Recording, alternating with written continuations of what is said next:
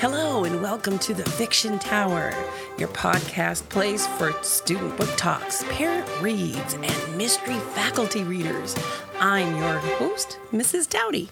I have a guest here to read. It's a parent at our school, and his name is Dave. Good morning, Dave. Good morning. Thank you so much for coming to school and taking the time out to read, and also for the great read you just had with the class.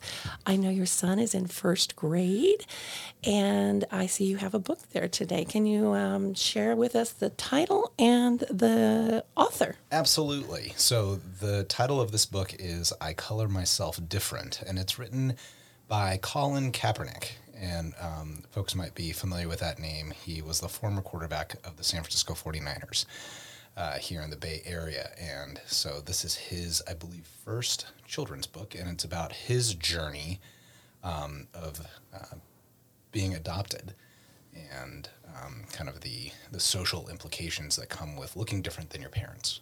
Right. And do you want to share why this book uh, is meaningful for you? Absolutely. We're an adoptive family, and um, we we love adoption. We we mourn the fact that it that it has to happen, um, but we celebrate the fact um, that it does happen, and that families um, can be formed in multiple ways, and there's a lot of beauty just in learning um, how to find your own identity and find your own voice. Wow.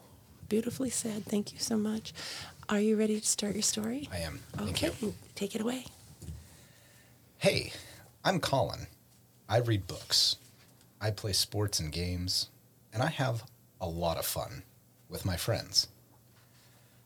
I don't know too many kids who look like me, which makes me super cool, because I'm different, you know? I have super cool skin, super cool hair, and a super cool family. Sometimes it's not easy, but being one of a kind sure is amazing. Somebody has to do it and that somebody is me. But one day, I had to learn that being different takes courage. It happened at school. Good morning, class. Today we are going to learn about families, Mrs. Musa said. Grab a sheet of paper and your art boxes. We'll start by drawing what our families look like. This is going to be easy, I thought to myself. I have the best family ever. I'm going to draw my mom, my sister, and our kitty cat, Mr. Noodles, said Sarah. Well, I have a huge family with my parents, grandparents, and lots and lots of cousins. I need two papers, joked Eric, my best friend. I didn't say anything because drawing is serious business. I had to choose the just right pencil, just right paper, and just right colors. I had to focus. First, I outlined, scribbled, shaded, erased, and outlined some more. Then I laid out all the crayons so I could pick the perfect colors. Hmm. Ha! Got it. Finished. Mrs. Musa asked us to show our family portraits to the class, one by one. I loved seeing how families look different and beautiful in their own ways. I couldn't wait to share mine. This is my mom, my dad, my sister, my brother, and my dog Kiwi. We like to go to the park, eat cookies, and. But before I could even finish, Becky blurted out, Why are you the only brown one in your family? Then I heard from the back, Why did you color yourself different? At first, I froze. I was surprised, shocked, stunned. I liked being brown and different, but the questions made me feel bad. Then I remembered when I had asked my mom the exact same question Mom, why am I the only brown one in our family? Why am I a different color? Honey, some children join families when they are born, and others join families after they're born. When you were a baby, Colin, we decided to adopt you, and you made our family whole, Mom answered. Adopted means different? Adoption means special, Mom smiled. Being adopted is an extra special way to join a family. Even though we don't share the same skin color, we share the same love, and that's what matters most. Ever since mom wrapped me in that warm hug, I knew having brown skin and being adopted made me special.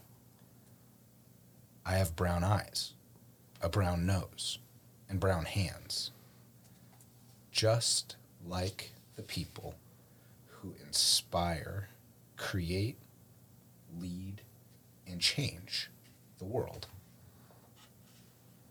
That made it easy for me to unfreeze quickly. I stood tall, opened my eyes, and said, I'm brown. I color myself different. I'm me, and I'm magnificent. I said it a little louder so those in the back could hear me. I'm brown. I color myself different. I'm me, and I'm magnificent. You are magnificent, magnificently brown, and magnificently different, affirmed Mrs. Musa. Brown is beautiful, added a classmate. Brown is the color of my favorite superhero. And brown is the color of my doctor, chimed in another. And the color of my best friend, added Eric. Mrs. Musa smiled and clapped her hands. Wonderful, my magnificent students. Then she talked about the ways people and families can be different and full of love. I love my brown skin, and I love my family. I love being different. As we talked, I snuck a few seconds to add something very special to my family portrait before hanging it up on the wall. That day, I was proud. I was proud of my brown skin, and I was proud to be me. It was the day I colored myself different and for all the world to see.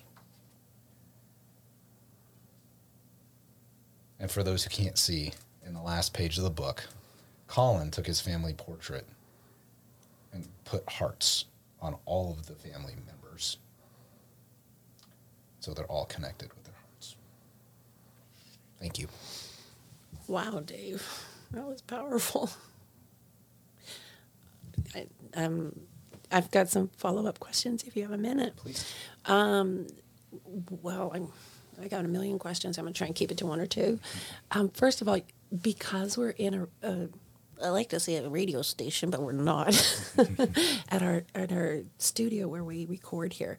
We have the benefit of seeing those pictures, and and while you were turning the pages, I could see some gorgeous illustrations that go along with these amazing words. It was such an articulate book. I, I was really excited about all of it, but um, I don't remember if you said who the illustrator is because I, I did not. The, the illustrations are by Eric Wilkerson. Wow. And they are uh, just incredibly vibrant. I know. I mean, I could see it from here and I couldn't even see the whole page, but some of those pages, when the words connect so beautifully with the illustrations, it's just, I'm just saying as a recommendation that people really need to get this book.